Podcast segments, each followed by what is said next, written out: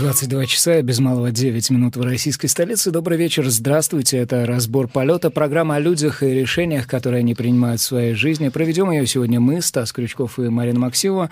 И сегодня мы говорим с режиссером и сценаристом Климом Шипенко. Клим, добрый вечер. Добрый вечер. Добрый вечер. Добрый вечер. Подключайтесь Привет. К нашей трансляции на основном канале «Эхо» в Ютьюбе и на площадке Яндекс.Эфир. Оставляйте свои комментарии, вопросы по поводу того, что станет предметом обсуждения. Также к вашим услугам все наши основные мессенджеры, привязанные к номеру плюс семь девять восемь пять девятьсот семьдесят сорок пять сорок пять.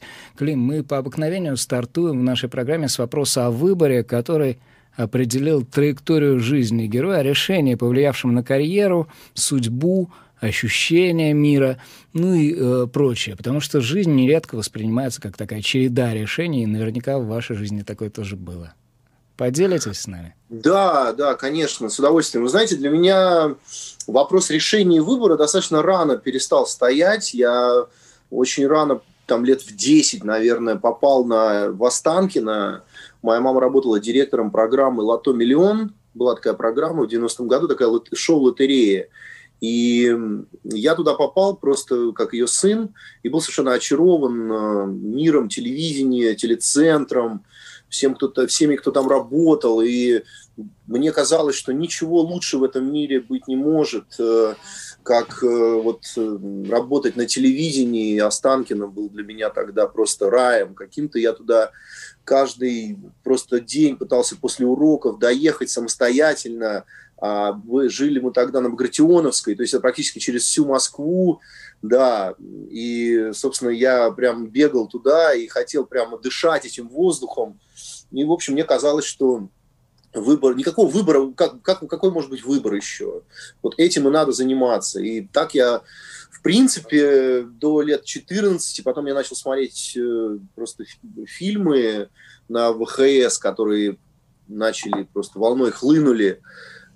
И как-то я вот в сторону кино. Но все равно я считаю, что вот этот момент именно попадания на телевидение в раннем возрасте, он как раз определил мою какую-то судьбу, связанную с аудиовизуальным материалом, который люди создают и участвуют в создании. Это атмосфера, ведущие, актеры.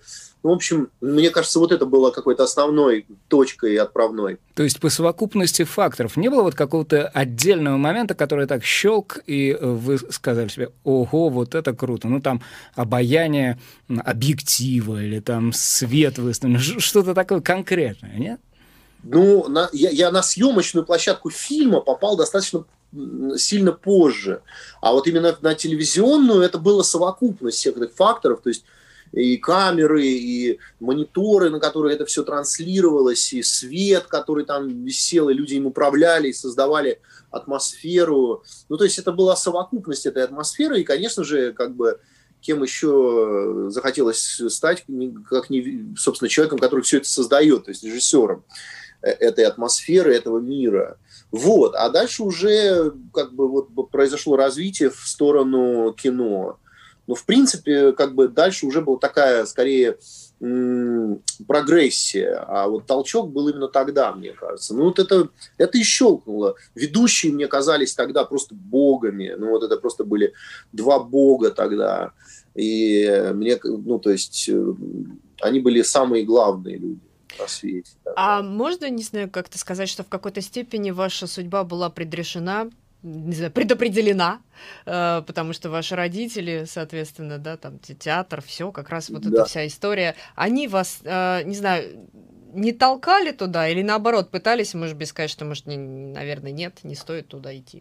Да, да, да, нет, они не то чтобы толкали, они мне просто, ну, как бы показали это в силу того, что им это было очень близко и доступно, и они, собственно, это, знаете, не, даже не то чтобы показали, а просто, например, меня особо в детстве оставлять было не с кем, поэтому приходилось, чтобы я торчал на телецентре. Я из одной студии, то есть я там в, в раннем достаточно возрасте просто беспризорным бегал по одной студии в другой. То есть там снимался там «Час пик», э, потом э, «Поле чудес», э, «Тема», э, еще было детское шоу «Звездный час». И моя мама периодически пристраивала меня на разные эти телешоу, чтобы меня просто занять. Ну там детская программа «Звездный час» была вот с с Супоневым, как сейчас помню, я там участвовал, какая-то программа про видеоигры тогда только началась, меня туда отправляли, только чтобы я там не ошивался беспризорным, хоть где-то был пристроен. Я помню, я там часа три просидел в кабинете Влада Листьева, потом пришел Влад, да, ну то есть меня как-то, хоть, хоть ну чтобы я там совсем уж не, не, никуда-то там не делся, периодически определяли, то есть я там сидел в... Тогда «Латомиллион» было, знаете, такая была студия из четырех, и там, там производились четыре программы. Их делал Леонид Парфенов, делал программу «Портрет на фоне», «Латомиллион», Константин Эрнст делал программу «Матадор», и Угольников делал «Обануа». И вот это, эти все люди сидели в одной комнате, и я вот туда попал. То есть я сейчас понимаю, насколько это... А тогда мне было, я прямо... Я «Обана», я бегал, смотрел, значит, как снимается «Обана», потом приходил, приходил тогда Эрнст, такой весь в плаще и загадочно томный. Я как сейчас помню детские воспоминания. В общем, э, в общем да, я был таким этим, детем, как детем, дет, ребенок полка, вот я был ребенок телецентра. А на школьной рутине, на такой рядовой, это как-то сказывалось? Но ведь учиться да, же меня... между, между всем этим еще нужно было. Да-да, меня быстро школьная рутина перестала интересовать. Мне казалось, что ну какая там математика, когда там телецентр, Останкино, ну какая там эти, физика, это, это все быстро меня перестало интересовать. Единственное, там я что изучал, это английский язык, то потому что иначе выгнали бы из школы. Школа была специализированная, и английский надо было знать. Ну, конечно, нет, как только я увидел теле... ну, вот этот весь мир, учеба встала на двадцать пятое место, и ну, это отразилось. Пока мы с периода юношества еще так далеко не вышли, вы упомянули о вэ ха эс-кассетах. Вот, ну, что вот первым приходит на память? Вот так вот. Какие-то фильмы? Это, это фильмы, то, что сейчас называли, назвали бы уже категорией, наверное, Б, хотя в тот момент это были хиты, это были все роки, это были... Ну, они, они, они были, вышли фильмы раньше, но мы их стали получать, ну, как вы помните... Там, только в девяностые годы. И это были «Терминаторы». То есть я там «Терминатора», я второго, чтобы вы понимали, еще смотрел в таком видеосалоне, где стоял телевизор. И он был размера, наверное, ну как, я не знаю, вот ваш сейчас компьютер перед вами, может, чуть больше. А куча народу сидела в длинной такой комнате. Я даже не понимаю, как кто-то что-то там видел из последних рядов. Ну, в общем, да, эти видеосалоны, я еще застал «Терминаторы». Тогда был большой хит, я помню, «Основной инстинкт». Ну, я его, естественно, в двенадцатилетнем возрасте смотрел. То есть никаких тогда рейтингов, естественно, не было, что там шестнадцать, тот, а фильм, по-моему, восемнадцать плюс. В общем, никогда так, такого, это, это никого тогда не волновало. Ну, вот, собственно, все эти фильмы со Шварценеггером, с Ван Даммом. То есть я, я, я, я как, мне кажется, ну, я, я не начинал тогда с Феллини и с Годара. Я как раз начал вот с фильмов то, что бы сейчас назвали все категории «Б». Ну, а позднее они, безусловно, вошли в вашу жизнь. Но вот творчески вы можете сказать, ну, отчасти, а может быть и в большой степени, я родом из американского кинематографа вот этой да. поры, вот этой категории. Да, да, безусловно. Ну как, я с этого начинал э, свой, свое ознакомление с кинематографом. То есть, безусловно. Эти все фильмы, они в моих детских воспоминаниях о детстве, они с ним связаны. Я не знаю, насколько я ну, сам этим, это кино такое снимаю. Может быть, я все-таки чуть-чуть другое снимаю, но, наверное, я какой-нибудь боевичок еще такой. За... Во мне есть такая энергия снять такой боевичок, где будет чувак бегать, отстреливаться, как те фильмы. Вот. Ну да, я родом оттуда, конечно. Конечно. Вот эти э, видеосалоны и фильмы на этих э, кассетах повлияло, что стало вот этой триггерной э, точкой, почему вы, получается, сколько вам было, лет шестнадцать, да, когда вы решили уехать учиться в США? шестнадцать, ну, решил я раньше, уехал я фактически в шестнадцать. Вы э, еще, да. ну, то есть, ну, можно считать, почти подросток. Ну, не, с тринадцати не лет я начал, угу. ну, с тринадцати лет я начал бегать на... То, что вы тоже, наверное, помните, как называлось «Горбушкой», и это тогда был рынок в парке с палатками, и, ну, и там, соответственно, обменивались эти кассеты, брались и так далее. Еще ди ви ди тогда никаких не было. Ну, собственно, да, вот э, с тринадцати лет я этим начал промышлять, И в четырнадцать лет я пошел в какую-то киношколу, которая там, помимо уроков, еще были такие как бы режиссура, там, актерское мастерство. Ну, такая как, с таким уклоном. А в пятнадцать лет я, да, я понял, что, ну, как бы встает выбор, мне как бы уйти во ВГИК, соответственно, учиться, если я, ну, ты хочешь учиться кино, то тогда вариантов особо и не было, кроме как ВГИК. Вот. И я тогда весьма... логически, как мне кажется, подумал, и подумал, что, ну, раз мне нравится американское кино, я, наверное, что мне в ВГИК-то идти? Российское кино мне как-то сильно не, не особо нравилось, и советское тоже, я его как-то мало смотрел, я подумал, ну, вот, мне нравится там американское кино, значит, я, я хочу, хочу делать так же, да? Я хочу, по крайней мере, ну, не знаю, как делать, но я хочу научиться у тех, кто его делает.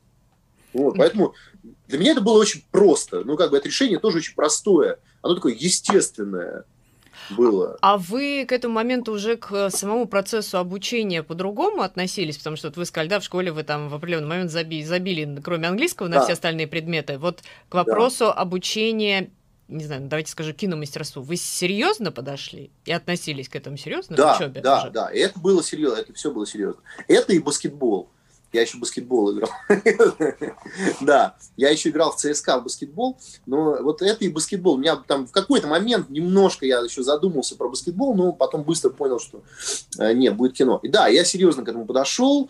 Э, я понял, что в Америке, ну, либо ты серьезно этим занимаешься, и как бы, либо не надо этим вообще заниматься, потому что, ну, какой смысл? Ну и вообще, как бы, я с тех пор... серьезно этим занимаюсь. С позволения спросить, финансовый вопрос остро стоял, потому что, ну, это, наверное, довольно существенные деньги. В Америке учиться, в Америку влететь, девяностые. Да, но есть там программа такая, по обмену называется, студентов, которая не стоит таких больших денег, потому что ты прилетаешь не в отель, не в квартиру не снимаешь, ты, ты, ты прилетаешь в семью. Вот. И они как бы... Это культурный обмен для них. Это, как правило, ну, такие уже полупенсионеры или практически, ну, практически пенсионеры, или даже пенсионеры, которым на самом деле просто скучно. Ну, то есть, им, ну, им, ну, у них дети уже их уехали, у них уже свои семьи, ну, и как бы им нечего делать. Они думают, отлично, ну, они сидят там друг с другом, друг другу уже надоели, ну. А тут приезжает э, какой-то такой экзотический человек к ним на год, вот, который им там рассказывает про культуру, про страну. Они его тоже, они его водят. У них занятия, понимаете, у них есть чем заняться, так-то нечем. Ну, а у них есть какая-то рутина, но она, ну, всем надоела уже. А тут приезжает человек, они как бы, у них появляется немножко занятие. И таких вот вам кажется, думаю, ну нафиг такой нужен, да, вот вы сидите, наверное, думаете, ну, я бы, нафиг мне такой нужен. А вот у них таких полно волонтеров. Вот, и, и прям вот э, я улетал, когда я, там группа была русских студентов, так нас было человек, ну, я не знаю, сто. Ух ну, ты. То есть, это, ну да, вот прям в одном самолете, который летел до Нью-Йорка, а дальше все эти студенты разлетались по разным штатам, у нас было очень много, ну, то есть, прям, прям очень. Короче, таких вот волонтеров, которые бесплатно готовы принимать этих, вся, ну, это помимо из России, там еще из Бразилии, откуда угодно. Вот. Вот я был таким одним, который прилетел в американскую семью, и, короче, поэтому это не стоило таких больших денег, э, вообще не стоило. А сюда по обмену отправляли кого-то? Вот, в... Видимо, в... да, но это не значит, нет, но это, да, когда мы говорим по обмену, это не значит, что э, к тебе же в семью, там, не знаю, к твоим родителям mm-hmm. кого-то пришлют. Совершенно не обязательно. Ну, есть э, в России тоже люди, которые готовы принимать американских студентов, там, я не знаю, с целью, у них тоже есть дети, они хотят, там, чтобы они английский учили, разговаривали с ними и так далее. Ну, я, я, я их, честно говоря, много американцев не видел, какие-то, какие-то встречал, которые прилетают. Ну, в общем, это такая глобальная система а, была, я не знаю, как сейчас есть или нет, может, наверное, сейчас тоже есть. Но, в общем и целом, она занимается именно таким вот мировым обменом э, студентами по обмену. Короче, не стоило это больших денег вообще. И вот юноша шестнадцать лет оказывается в Лос-Анджелесе. Первое впечатление. Что это? Ну, вот примерно, да, такое и было. Типа, куда бежать, как это все устроено. Но я, на самом деле, достаточно быстро там... Потому что я до этого путешествовал, и английский я, в общем и целом, знал достаточно неплохо, ибо потому что это был единственный предмет, который я, в общем и целом, старался изучать в школе. Вот.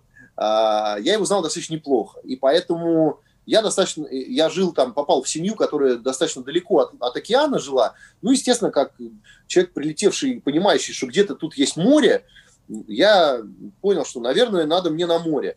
Ну, я, значит, собрал небольшую совсем компанию, по-моему, человека два еще было, и мы поехали на каких-то автобусах на этот океан. Ну, в общем, я и целом, в общем и целом достаточно быстро я там как-то освоился. Мне показалось, что, ну, отлично, лето, я прилетел, солнце, море, этот океан. Отлично, хорошо. И когда я первый раз поехал на море, потом обратно возвращался, мы какие-то пересадки там делали на автобусах в центре Лос-Анджелеса, и я случайно попал на съемочную площадку. Прям сразу. То есть мы, я вышел из автобуса э, как раз э, еще с другими там студентами, ну, по-моему, одна или две было, две, по-моему, двое было, одна девочка и парень. И, короче, мы попали на съемки фильма «Угнать за шестьдесят секунд» с Николасом Кейджем. Да, да, и причем, то есть это было настолько легко, как А это оказалось... вот так просто попасть, то есть вы же, вы же еще пока не студенты были, ну, то есть вы, да, там... Так нет, это, они просто на улицах снимали, а улицы были там частично перекрытые, ну, и мы как бы, ну, и так как там, там никого этим не напугаешь, там это очень часто происходит в Лос-Анджелесе, ну, кино снимается, это вообще там никому не интересно, ну... кроме там некоторых зевак. Ну, то есть голливудское кино, вы же понимаете, это в Москве тут сейчас скажут, что снимается там Николас Кейдж, ну, тогда Николас Кейдж был э, большой звездой, сейчас чуть под, подсдал, но тогда был большой звездой.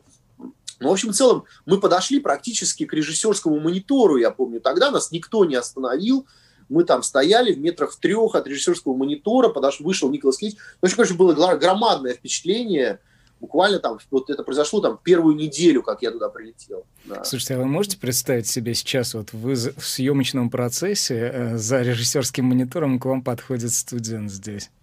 Или это нереальная да. ситуация в нашей стране? Так бывает, э, так бывает, но редко.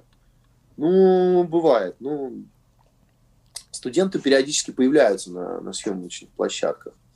Но я тогда не был еще даже студентом, я же туда улетел прямо еще в школу. Я туда, я туда улетел заканчивать общеобразовательную школу.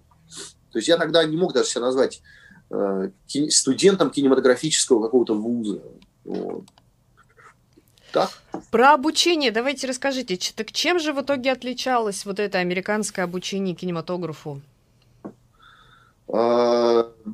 Отличалось, не знаю, я же в России-то не учился, но... было достаточно интересно в плане того, что там обучение достаточно общее, то есть там ты идешь от очень общего к очень узкому, но начинаешь ты практически со всего, то есть я изучал там журналистику, масс-медиа, социологию, ну да, то есть ты как бы поначалу даже не очень понимаешь, где там кинематографическая направленность, потому что казалось бы там, ну... массовые коммуникации, но, с другой стороны, потом ты как бы понимаешь, что это все имеет отношение, и когда это все сужается, сужается каждым годом, ты понимаешь, что это все как-то обогащает твой кругозор, и ты понимаешь, как работает эта вся телемасс-коммуникационная киноиндустрия э, в, с разных сторон, и можешь... на самом деле стать режиссером не обязательно кино, а может режиссером телека. Ну, то есть, короче, ты можешь достаточно много разных профессий потом после этого обучения попробовать. Вот. Клим, есть, у них там... почему вот воплотить весь этот навык, все это ремесло, почерпнутое там в Штатах, вы в итоге решили здесь, на родине? Тоже все очень просто было. Я когда заканчивал а, обучение... А сколько, кстати, я... пять лет? Сколько учились? Всего я там проучился пять лет, но это включая общеобразовательную школу, сам непосредственно опыт университетский. Вообще, надо сказать, что в Америке... Получается меньше, да? Ну, у нас же стандартно пять лет. четыре года. четыре года. Год общеобразовательной школы и четыре года. Но э, в Америке можно учиться хоть десять лет. Это кто как захочет. Потому что ты сам выбираешь интенсивность э, твоих уроков э, и можешь там в один семестр брать э, три урока. И растягивать свое образование хоть лет на десять. Но я э, решил этого не делать, поэтому все-таки за четыре я с, э, скомпоновал все так, чтобы закончить это за четыре года. Просто, почему я реализовал здесь? Потому что все очень просто. Когда я заканчивал, я понимал, что мне нужно что-то снимать, какие-то идеи. И я начал их писать, и так или иначе, я понял, что мои идеи крутятся вокруг России, вокруг каких-то историй, которые, ну, их там не, не про американский менталитет, не про американское, как бы, ну, истории, которые происходили бы в России. Короче, я подумал, окей, хорошо, значит, их надо снять в России. Все очень просто. Потом надо же понять, ну, как бы важно, важно сказать, что я, я же не уезжал в Америку как бы эмигрировать, я, я, я не уезжал как эмигрант. То есть я каждые там полгода на каникулах, я был в Москве, я все лето проводил как бы в Москве. У меня не было задачи, что там, у меня друзья, все мы поддерживаем связь постоянно. У меня не было задачи эмигрировать, поэтому для меня как бы мир был мир достаточно глобален, и поэтому я подумал, а, окей, у меня есть идеи про Россию, поеду, поеду снимать их в Россию, вот и все. Россия приняла благосклонно. Но сначала на телек все-таки пошли, да? Россия, кстати, не, не принимала сначала благосклонно. Она, я, я, я-то думал, что... Ну, было такое какое-то самонадеянное ощущение, что меня тут только все и ждут. Ну, с, я вот там учусь в Америке, режиссер.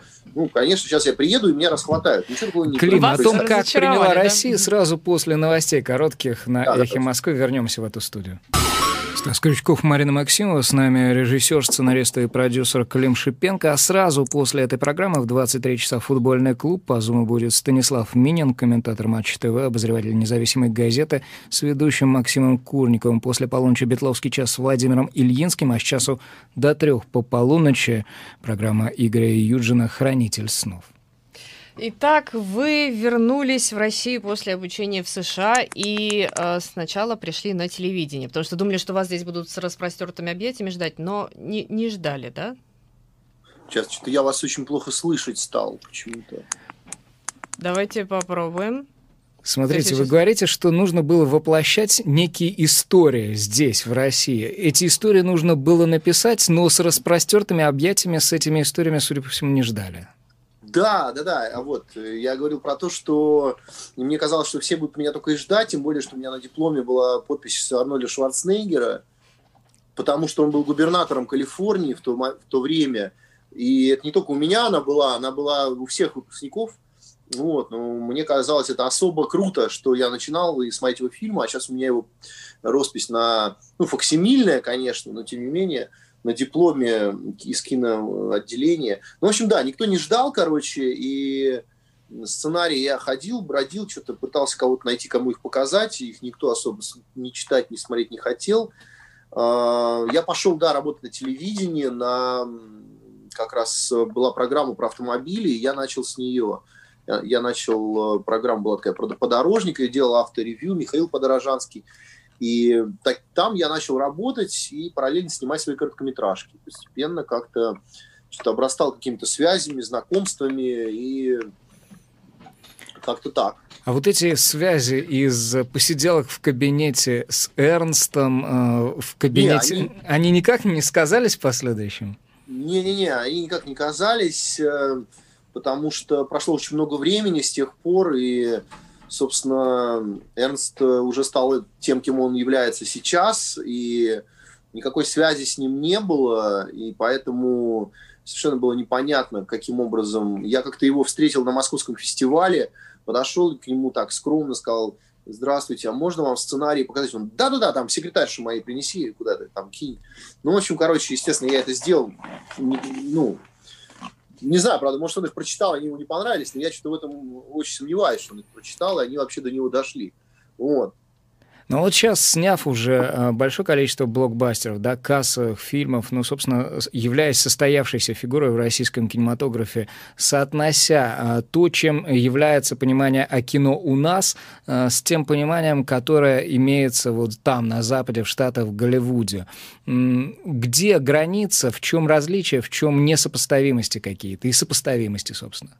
Не, ну у нас различие основное заключается в том, что там упор как бы делается на массовое зрительское кино, а у нас это массовое зрительское кино только как-то начинает обретать какое-то человеческое лицо. Не так давно это начало происходить, потихоньку э, эти, происходит с трудом и, ну, пока не так часто. А можно вот какое-то определение, ну, примерное дать, вот это вот массовое зрительское кино, что это такое и каким оно должно быть?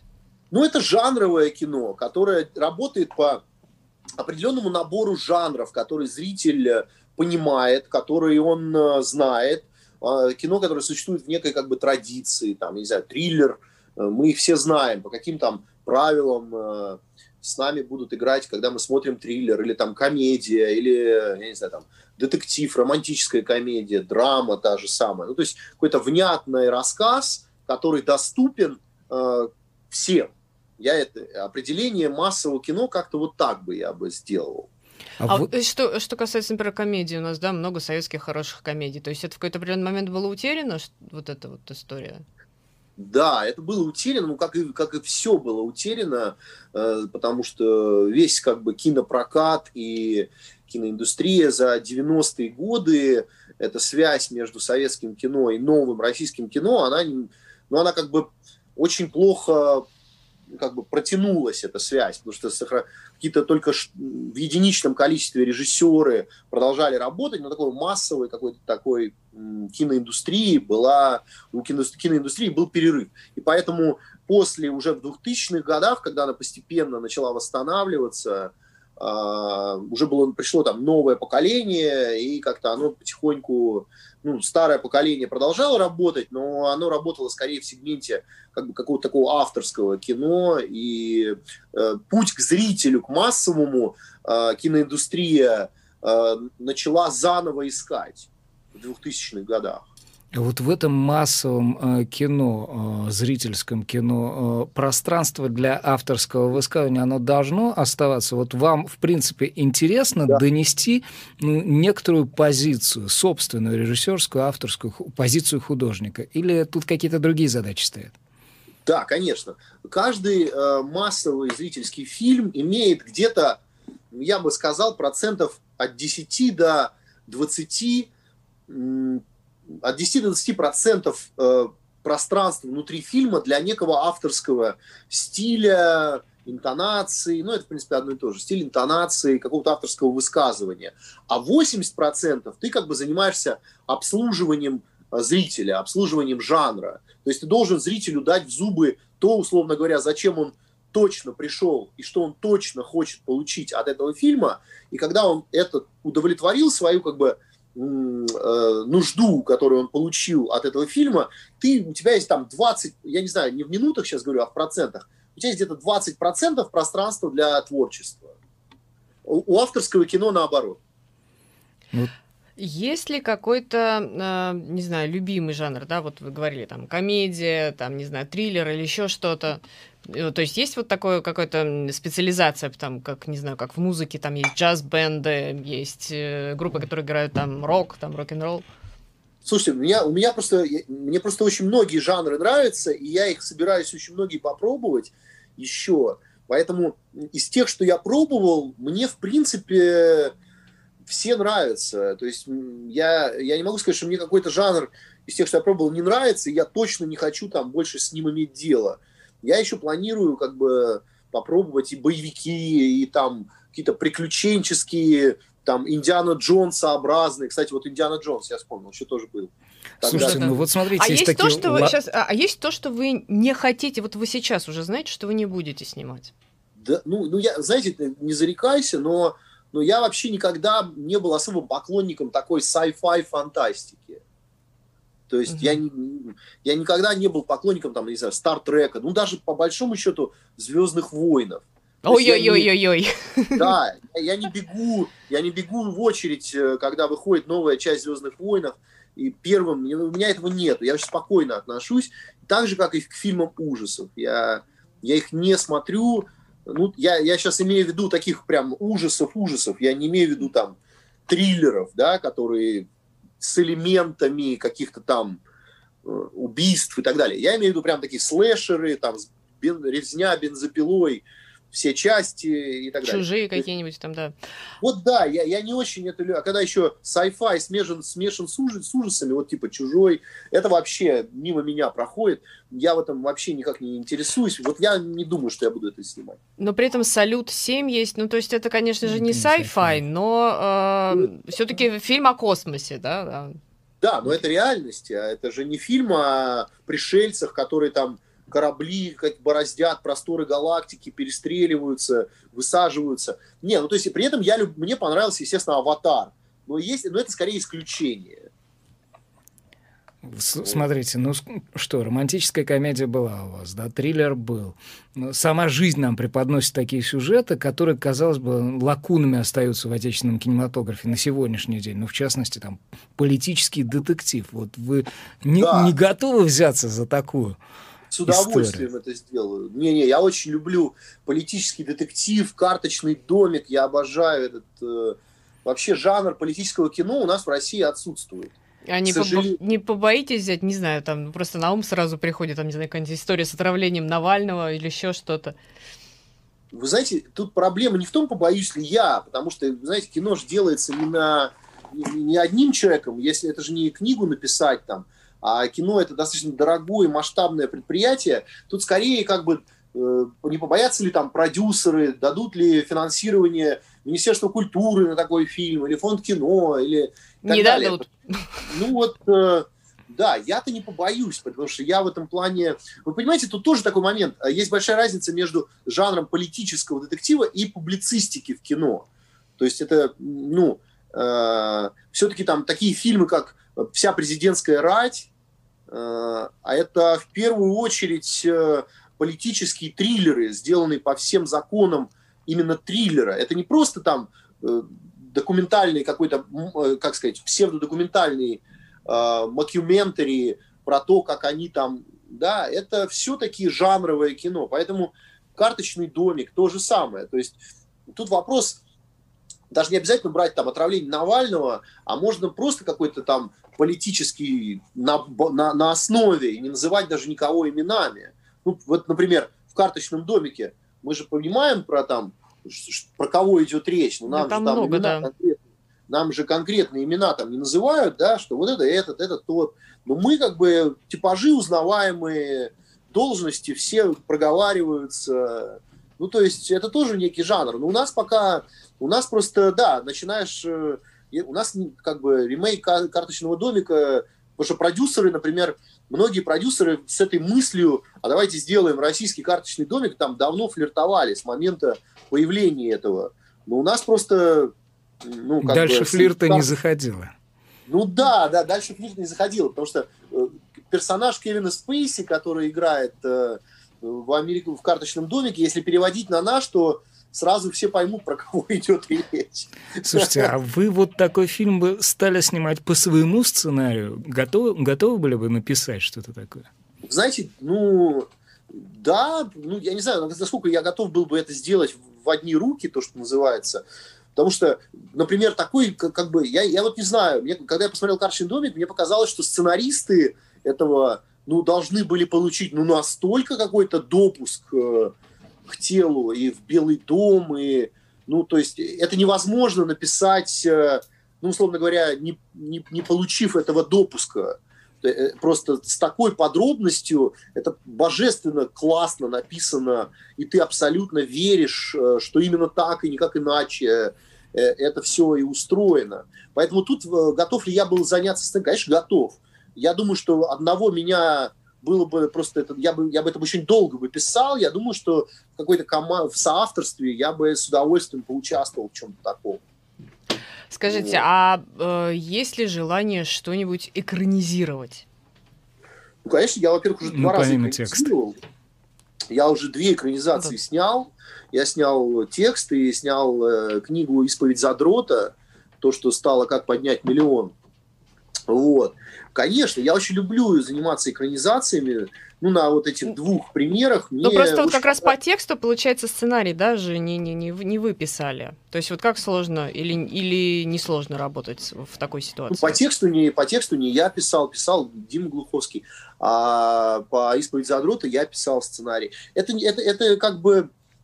Знаете, я с удовольствием не пишу сценарий, когда есть такой-то талантливый там, автор сценария и писатель, как Дима, который сам хочет это делать, который сам уже пишет сценарий, говорит, вот я уже его написал, давай мы с тобой, там, как бы, какие у тебя есть мысли, давай доработаем, да, но он уже предлагает. Я в первую очередь считаю себя все-таки режиссером, а не сценаристом. У меня амбиции основные как режиссера, а не как... То есть я как бы режиссер, который может писать, если вынужден. Ну, как бы, если Не, нету вот... А если дают такой крутой материал, сценарий, как текст, тем более, ну, зачем мне что-то писать? А проблема Я... с нормальными сценариями существует, вот с, го- с готовыми? Конечно. Ну, конечно. Огромная проблема. Все продюсеры с фонарями ищут эти сценарии, этот материал, идеи. Ну, конечно, это дико сложно. Но вы же понимаете, что с, и, с каждым годом это становится все сложнее и сложнее. Потому что, черт подери, там, не знаю, три тысячи фильмов в год снимается в этом мире, и, и к сожалению, там, ну, какое-то достаточно, там, не знаю, двадцать из них очень даже непло- неплохо получаются, и они уменьшают пространство для того, чтобы ты создал, ну, крутое кино, потому что ты понимаешь, да, то есть каждый, как пятьдесят лет назад, мне кажется, проще было. Ну, смотрите, здесь получается тогда, а в чем отличие от, например, получается, что все картины написаны, все фотографии сняты, вся музыка тоже уже все, все сочинили? Не-не-не, я имею в виду, что, конечно же, конечно же, происходит, и нужно просто...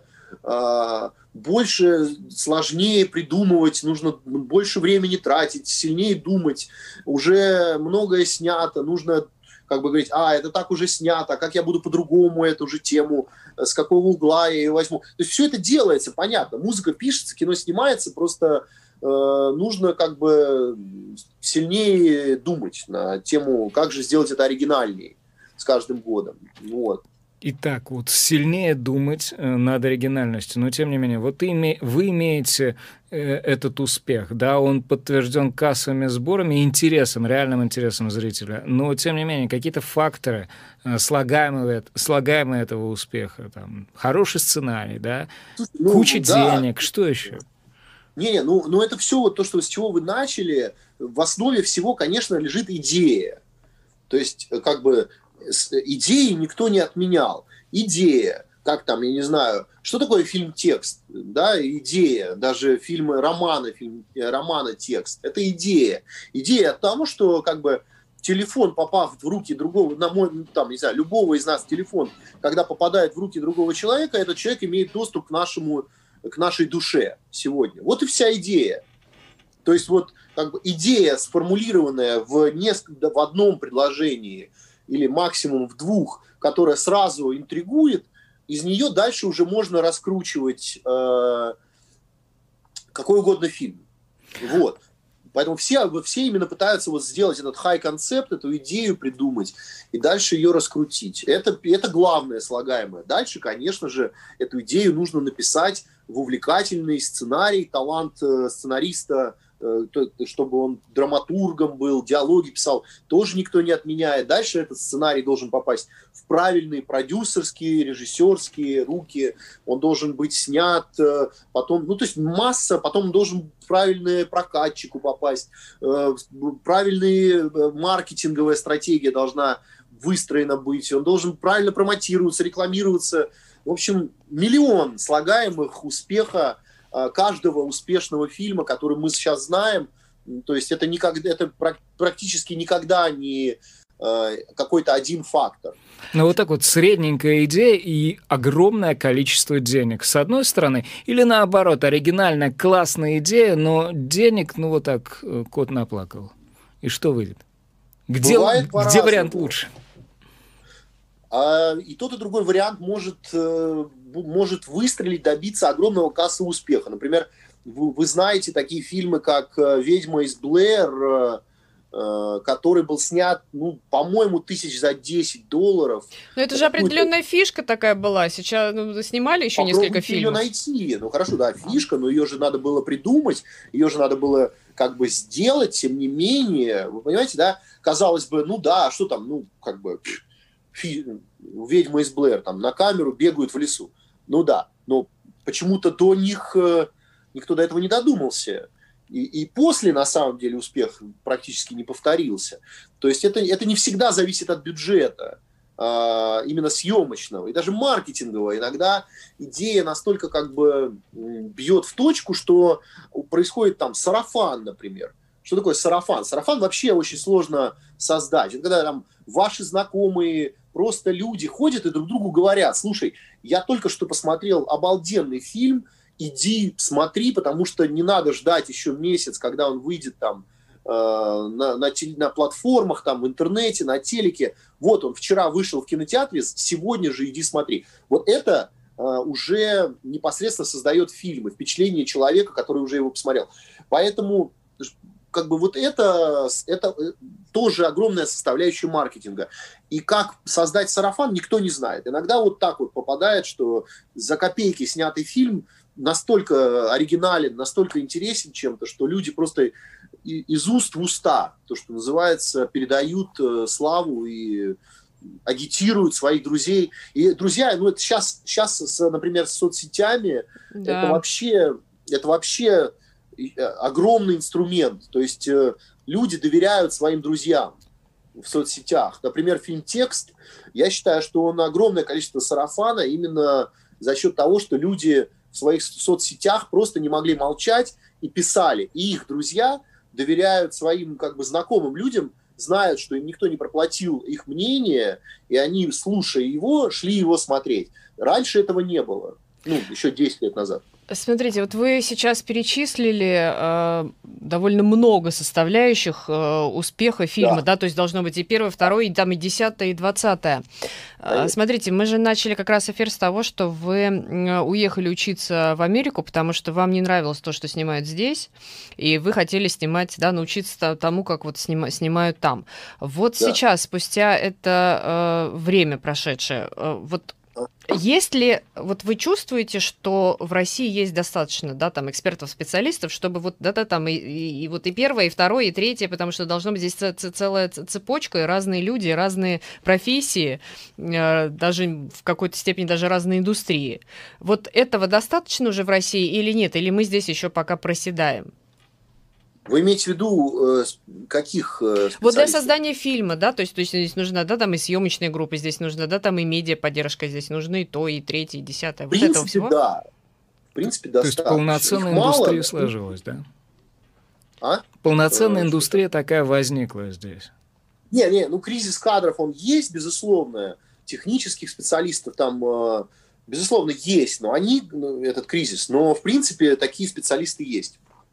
Их э, можно, можно выцепить как бы заранее, бронируя. Вот. То, что... В Америке, конечно, ну, то есть в Голливуде, конечно, их больше, но индустрия больше. Для нашей индустрии какое-то количество специалистов есть. Ну, то есть, вот, если, принципе, если, если вот... есть идея какого-то, да, вот есть какая-то идея, то можно надергать э, да. того, чтобы да. это снять. А, Дмитрий Мезенцев, наш слушатель, спрашивает: а, вот каждый актер хочет сыграть Гамлета. Какая у вас мечта как режиссера? Какой фильм хотели бы снять? Джеймса Бонда. Сво- своего собственного. Не, не обязательно. Может быть, и английского. А кстати, вот на волне этого успеха предложения от западных студий, от западных продюсеров есть? Ну, я обсуждаю э, разные предложения, но они э, мне пока не то, что я хочу. А это, я не могу сказать, что они крутые. Джеймса Бонда пока никто не предложил. Это чтобы не звучало так, как будто я отказался уже. Нет, нет, э, нет, нет. Поступали предложения уже после «Салюта». Это началось, но это, бы, но это все фильмы, которые пока что я...